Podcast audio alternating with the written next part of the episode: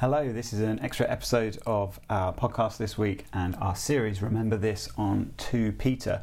Uh, I'm Luke, I'm one of the leaders here at King's, and I'm going to give you a bit of an explanation of what's going on in this chapter. Matthew preached really helpfully on it uh, just this last Sunday, uh, giving a real personal, practical, pastoral application.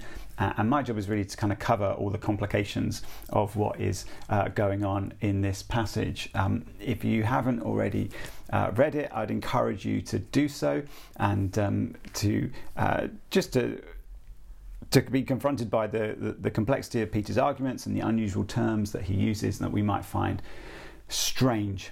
Um, so I'm just going to go straight in. Uh, to some background. Um, firstly, who, who, wrote this letter, and also what does it have to do with Jude? So, 2 Peter has one of the most debated authorships in the New Testament, uh, including among many people who would assert that it is uh, God's word.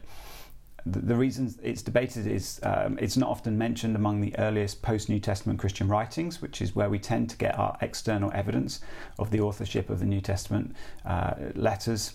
Um, internally, it's a very different style to 1 Peter. Uh, it has an ancient Greek rhetorical structure uh, that a Jewish fisherman would have been unlikely to have learnt. Um, but although smarter people than me will argue otherwise, I'm happy to give Peter the credit of authorship for a couple of reasons. Firstly, that's what it says. Uh, the first line of the letter says that it's him, and there are a lot of personal references throughout it.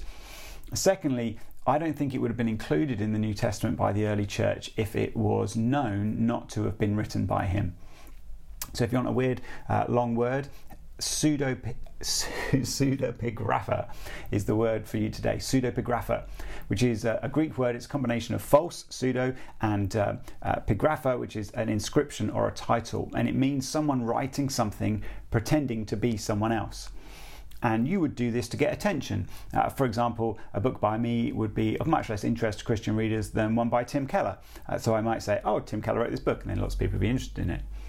I might also want to honour Tim Keller and say, oh, he's a great preacher and teacher, and this is the kind of thing I think he would have said about this scenario, about these people, or this situation.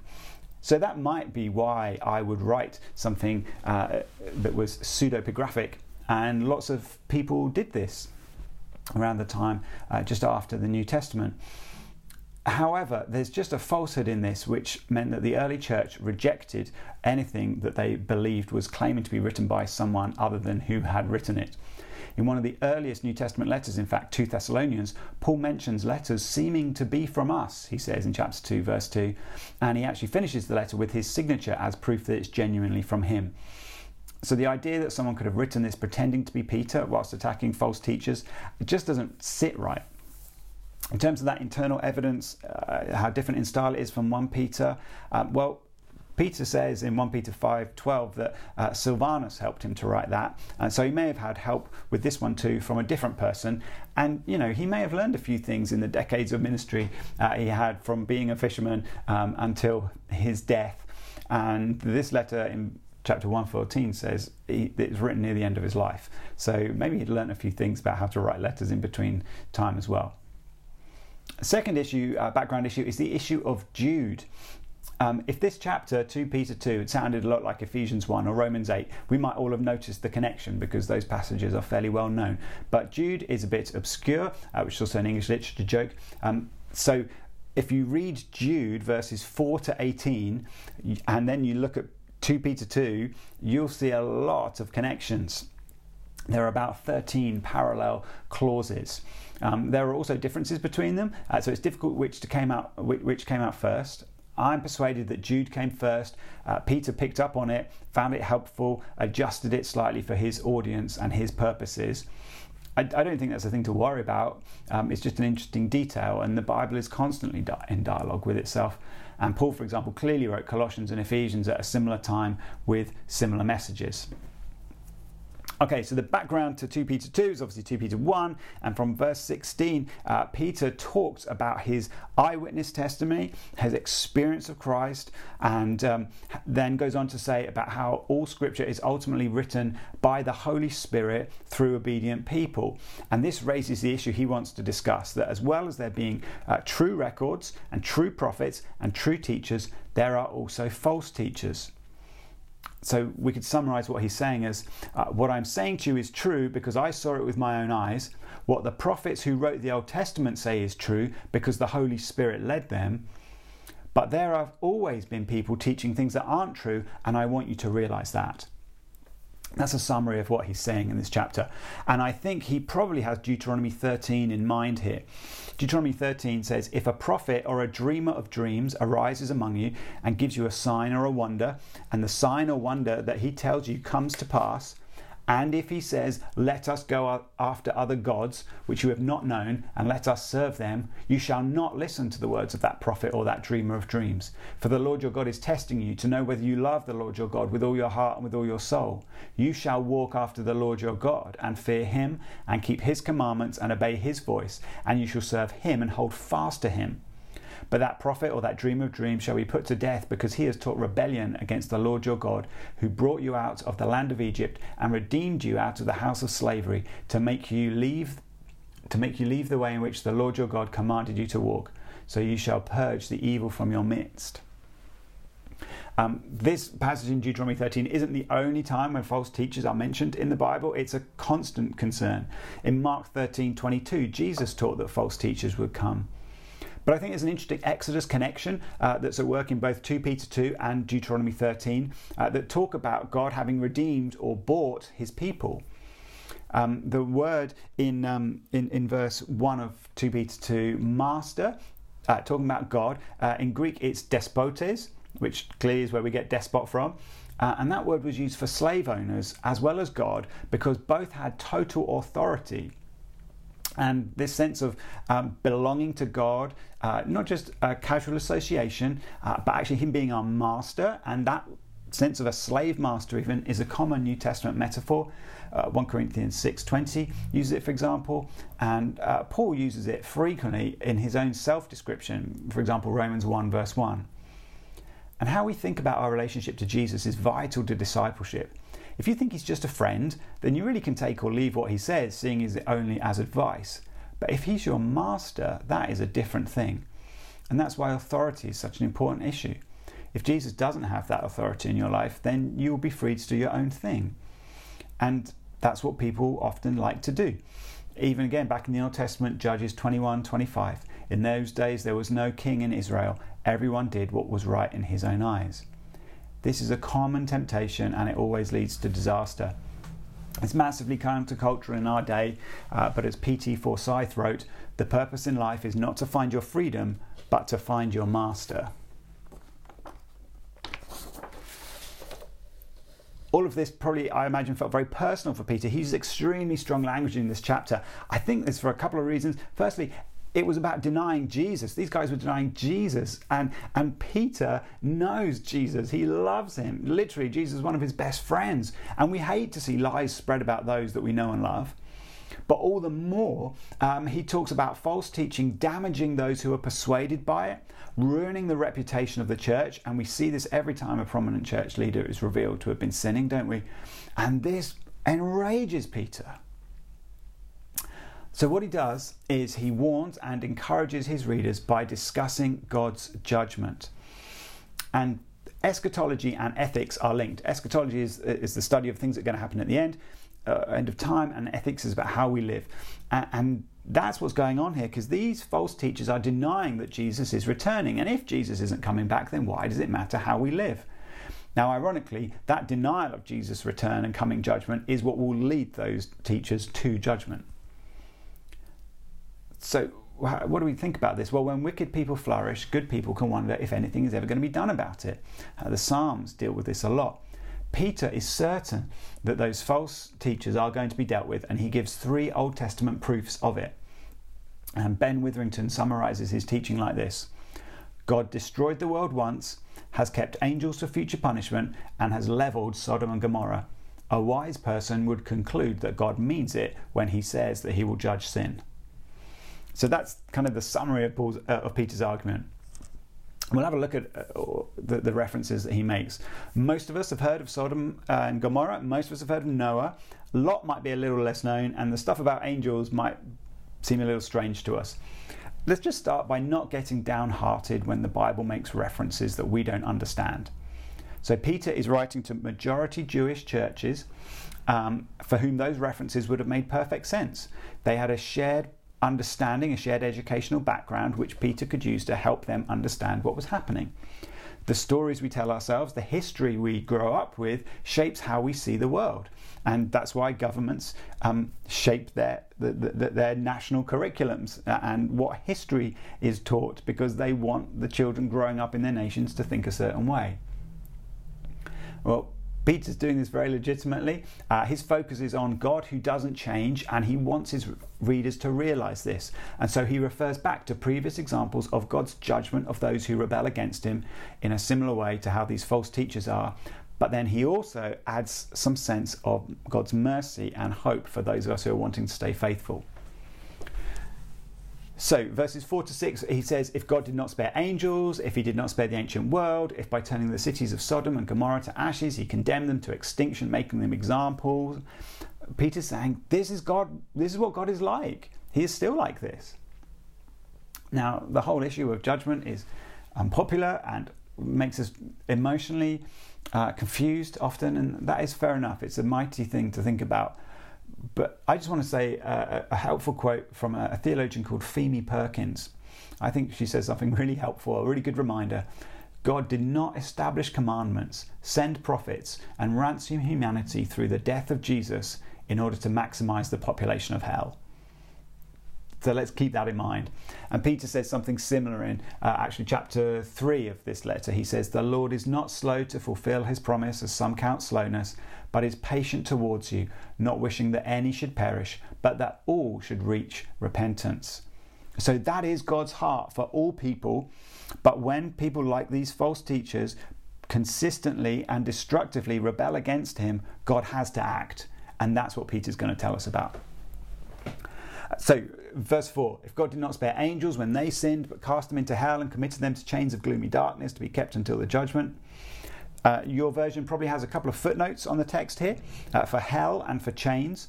The word translated hell here is Tartarus. It's found only here in the New Testament. It comes from the Greek myths of the underworld. It was a place where gods were imprisoned whilst awaiting judgment. And the Greek word for chains uh, is really similar to the word for pits. And um, pits kind of fits better with this idea of Tartarus because that's what it was um, and other New Testament imagery, such as Revelation 20, verses 1 to 3, when the devil and his accomplices are thrown into a bottomless pit. Um, it's a it, it's a, it, this is a place it's like a holding tank for the disobedient awaiting judgment which doesn't isn't the same as the everlasting nature of hell that's described elsewhere in the new testament so i think it must mean somewhere else um, when uh, I was discussing this. Um, Dan helpfully uh, recalled the story of the the demons uh, uh, legion, and they they asked to be put into pigs rather than sent to the abyss. And I wonder if there's a parallel uh, going on there. Obviously, you might be like, "What is going on? Angels? What's happening here?" Um, there's a lot more I want to study about angels before I can really speak about them with as much conviction as I'd like. Um, but here's what here's a simple here's a simple overview. Angels mean messengers, um, but that ordinary sounding word tends to underplay the nature of what an angel is. They're heavenly creatures or spiritual beings. They're far more obviously glorious than we are, but they are not God's image bearers as we are, and they cannot receive the grace of salvation as we can. So Peter was almost certainly thinking uh, of some non-biblical uh, but Jewish teaching and legends um, that made reference to. Uh, there was a lot of teaching about angels and and fallen angels.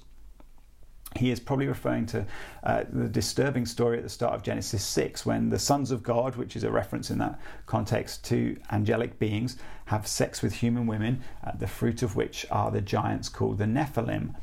And this story was uh, seen as like the archetypal rebellious sin. God acted against it immediately uh, by banishing those uh, particular angels.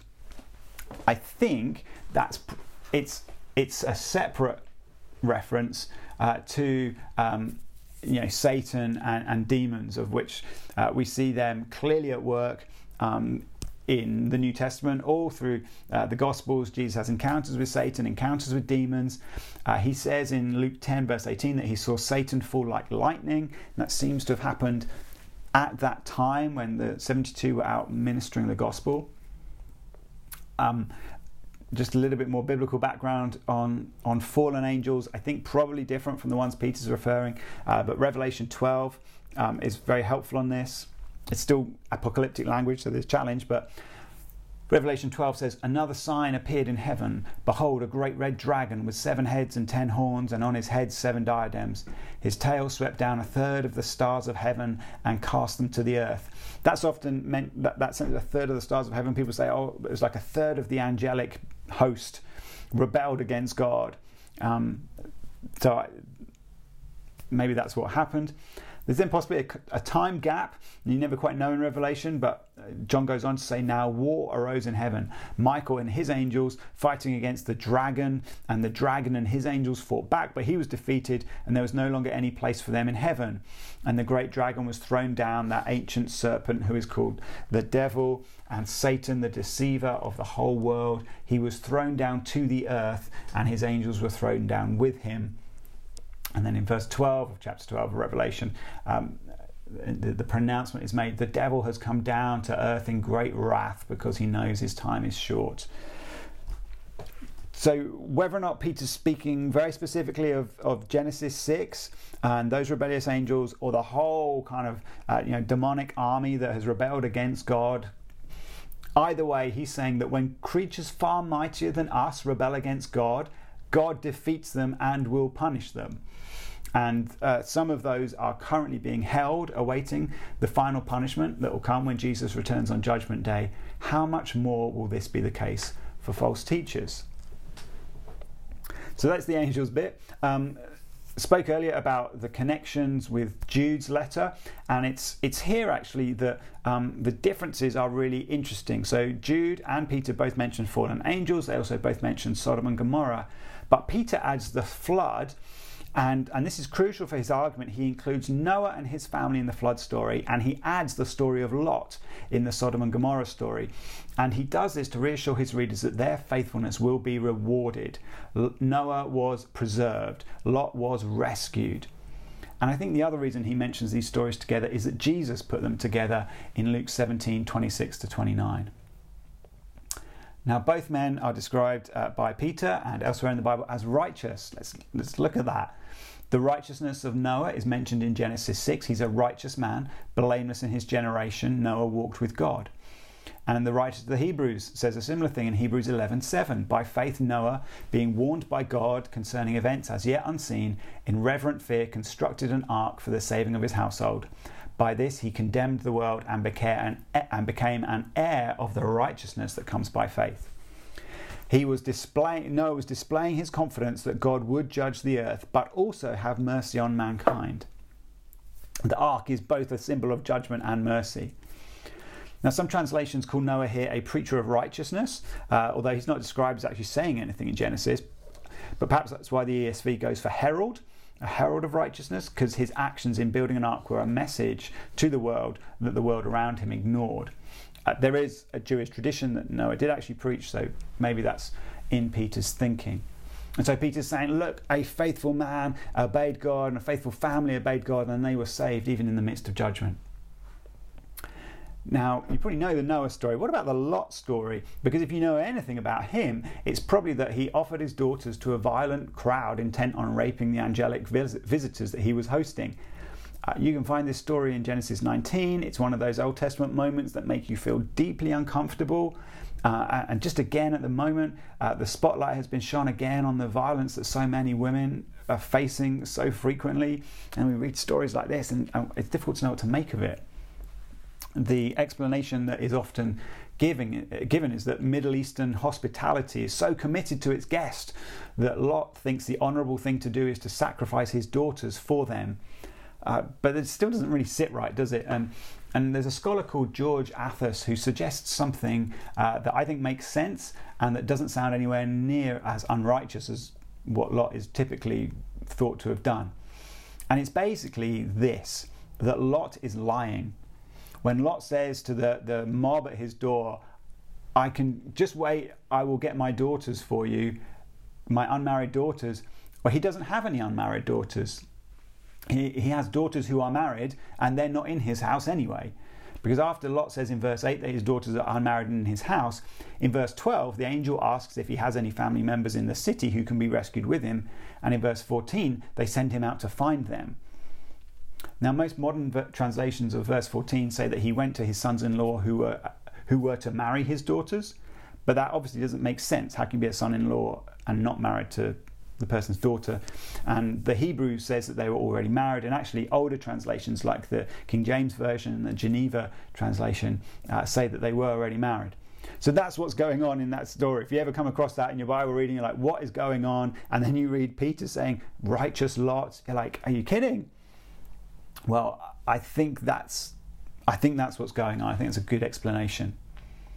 Now, nevertheless, we've we've tried to um, uh, recover Lot's reputation, um, but both Noah and Lot's stories end with unsavory moments of drunkenness, and that tells us something significant about righteousness and how exactly it's earned. It's as much as how we live really matters, and 2 Peter's full of that.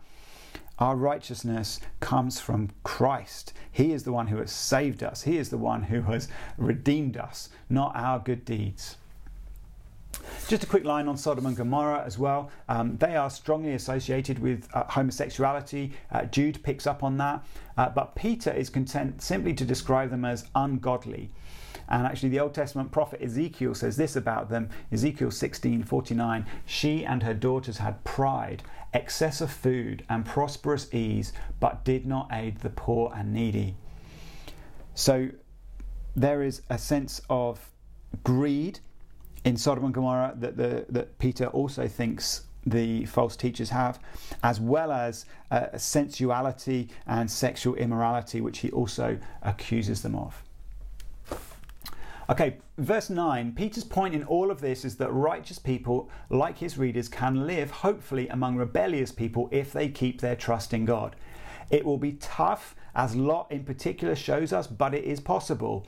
And there's, there's a kind of an allusion here, isn't there, to the Lord's Prayer, when Jesus says, Don't bring us uh, to the time of trial, but deliver us from the evil one.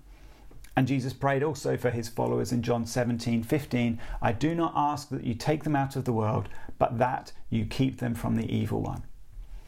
Jesus won't leave us to our own devices. He is faithful to save those who are faithful to him. God knows how to rescue the righteous and punish the wicked. He will do both of those things because he is merciful and just. Okay, on to verse 10. Peter then has a lot more to say about the false teachers who are clearly among those who are rebellious and bringing judgment upon themselves. Um, it's very complicated Greek. Apparently, it's hard to translate, uh, but the most likely sum- summary of what's going on uh, with the, the blaspheming the glorious ones is that false teachers will slander or blaspheme anyone or anything, including even angels, uh, but the angels won't do that. As the saying goes, fools rush in where angels fear to tread. Another line of argument which Jude 9 seems to make, and, and must have been in Peter's head because he knew, knew, it, is that angels dare not challenge the authority of God's law. Uh, Hebrews 2, verse 2, uh, says a similar thing. And um, in the same way, this newly revealed law of Christ cannot be tampered with despite the claims of false teachers and also our own sinful desires. So let's just bring ourselves back into Peter's context. We've grappled a fair bit of Old Testament chat there, but let's remember the situation that Peter was in. Uh, suddenly, a radical new teaching had arrived that Jesus of Nazareth was the Messiah, was in fact God Himself. And he'd, he'd lived, he died, he'd been raised, he was now exalted. There was a new way of life to live that was about loving one another. There was a new international community of believers, Jews and Gentiles alike. There was a total turning away from the previous lifestyles that required, especially for those uh, from uh, non Jewish backgrounds, but for Jewish believers as well. And this new way of life had been rapidly established by apostolic effort within a generation. And Peter was part of that, as were Paul and John and others. And even as it was being built, there were threats that it was going to be undermined from false teachers. And that's what's going on. And I think, again, that's why Peter is so urgent in the language he uses. So if you look at verse 12, he calls them animals. And that seems rude to us, but the case is urgent. Sin is serious, and these life threatening false teachers must be expelled. I know I'm tempted to make my language too polite sometimes, and the danger is that we anaesthetize people to the deadly damage that they are doing or experiencing. And Peter's not going to make that mistake. The language he uses here also has Old Testament background. He calls them blots and blemishes in verse 13. Uh, he's referring to characteristics that would exclude an animal from being sacrificed in the temple and a man from being a priest. You can see that in Leviticus 1:13 and 21:21. So he's saying these people can't even come close to God. Also, um, in 2 Peter 3, verse 14, he encourages his readers to be diligent, to be found by Jesus without spot or blemish and at peace. And Ephesians 5:27 Paul describes Jesus as cleansing and sanctifying the church so that he might present the church to himself in splendor without spot or wrinkle or any such thing that she might be holy and without blemish. There's a real inside outside thing going on here where Peter's saying, God has brought you in, and those leaders are outside. You shouldn't listen to them. He goes back uh, to this kind of language at the end of the chapter with proverbs from the uh, uh, proverb from the Old Testament, Proverbs 26:11 about dogs eating their vomit, and an, uh, an Arabic uh, proverb as well. Um, and neither pigs nor dogs were attractive animals to Jewish listeners. Both were unclean. Dogs tended to be scavengers rather than domesticated. And um, hence, Jesus says in Matthew 7, verse 6, Do not give to dogs what is holy, and do not throw your pearls before pigs, lest they trample them underfoot and turn to attack you. Actually, the word for mud or mire in verse 22 that the pig is rolling in is, is actually a slimy pit. And that sense of pit takes us all the way back to the angels in verse 4. Uh, clearly, uh, this means people who reject the gospel, um, and Peter has one more bit of animal theme uh, when he talks about um, Balaam's donkey. So Balaam the prophet comes to Peter's mind in verse 15, maybe not to ours, uh, but you can read about him in Numbers 22 to 24, where he is paid by a king three times to curse God's people. But because God speaks to him, Balaam can't do it, and he blesses them instead. Um, and it's on his journey to try cursing them the first time that he encounters an angel of the Lord. He doesn't realize it despite being a prophet, and his donkey has to speak to him to tell him what's going on. And the whole thing is kind of strangely comic. There's this guy trying to do this wrong thing. Hey, he's paid to do it, uh, and he wants to do it, but he can't because God's speaking to him. Um, uh, he almost seems kind of sympathetic here to an extent, um, but Jewish tradition paints a worse picture of him. And actually, immediately after this um, episode in Numbers 22 to 24, Israel then actually, rather than receiving a curse from Balaam, brings a curse on itself by getting involved with foreign gods and worshipping them uh, because it because they got involved with foreign women. And we actually later learn uh, that this was Balaam's suggestion. Uh, Numbers 31:16 says that. Verse 17, we have some more images from nature. We have the frustrating hopelessness of an empty spring or well. You know, imagine you're really thirsty, you really need something to drink, and there's nothing coming out of the tap. That's what false teachers are like, Peter says. And then this sense of a mist, uh, which John Calvin notes that in the place of the momentary darkness which they now cast, there is prepared for them a much thicker and eternal one. Now, the question of whether or not these false teachers are genuine Christians or not, which is verse 18 onwards, it, to be honest, it's usually answered by commentators according to their view of salvation. Can it be lost or not? Peter warns that people, uh, sorry, Jesus warns that people who call him Lord, Lord and do miracles in his name may not know him because they don't obey him. It's Matthew 7 15 to 23. And there Jesus says that we'll know who's genuine by the fruit in their life. In Matthew 13, Jesus tells a parable about the gospel seed falling on different places and getting different responses, some of which look similar at first. And then he gives the parable of wheat and weeds, with the type of weeds he mentions bearing a particular resemblance to wheat. That's Matthew 13, 24 to 30. And Peter doesn't just know these teachings of Jesus, he lived it. He had denied Jesus, and he had not seen in Judas a, um, you know, a, an unfaithful, um, you know, false believer. He thought Judas was as much a part of the team as he was, and it actually turned out that both of them were in trouble.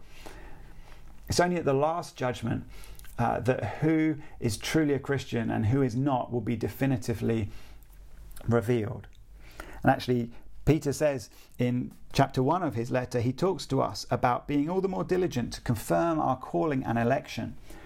So, although we are saved by Jesus, uh, he, we are called to look at ourselves seriously, soberly, and make sure that we're living as followers of Jesus, not just people going our own way. And one of the things that church leadership should do is to um, discipline those who are members and who claim to be Christians but who are acting in destructive ways for themselves or others. We're not aiming for a, pure church because that will be an empty church. But we're aiming to protect those who might be brought down by the sin of others. Peter talks about this a number of times. He talks about unsteady souls uh, being enticed, uh, those who are barely escaping um, the, the way of the world, and he, he hates that people are preying on those weak and vulnerable people. And church leadership is meant to protect that uh, through good teaching, uh, through challenging conversations, and even as, as, a last resort by saying to people, no, you cannot be a part of our family because of how you are damaging other people here. Now, Peter talks a lot about destiny and prepared judgment in this letter, but he also tells his readers to take action. We shouldn't be complacent about our state before God, but neither should we constantly anxious. Uh, and so there's a sense here of warning. We're meant to be warned, but we're also meant to be encouraged. Just also to say, uh, in thinking about this discipline point and this care and growth, that's why we have preaching at King's. That's why we have teaching. That's why we run Path of Disciples. That's why we have small groups so that people can grow in maturity from that initial fragile state to something secure and fruitful. That's God's will for you, and that's Peter's will for you uh, through this letter. And so let's pray that that is what would be going on in our lives, that we would uh, be faithfully following God, that we would know the truth and the truth would set us free, uh, that we would be able to be uh, faithful. Uh, we thank you, God, that you know how to rescue the godly from trials and to keep the unrighteous under punishment until the day of judgment. Help us, God, to be faithful to you. Amen.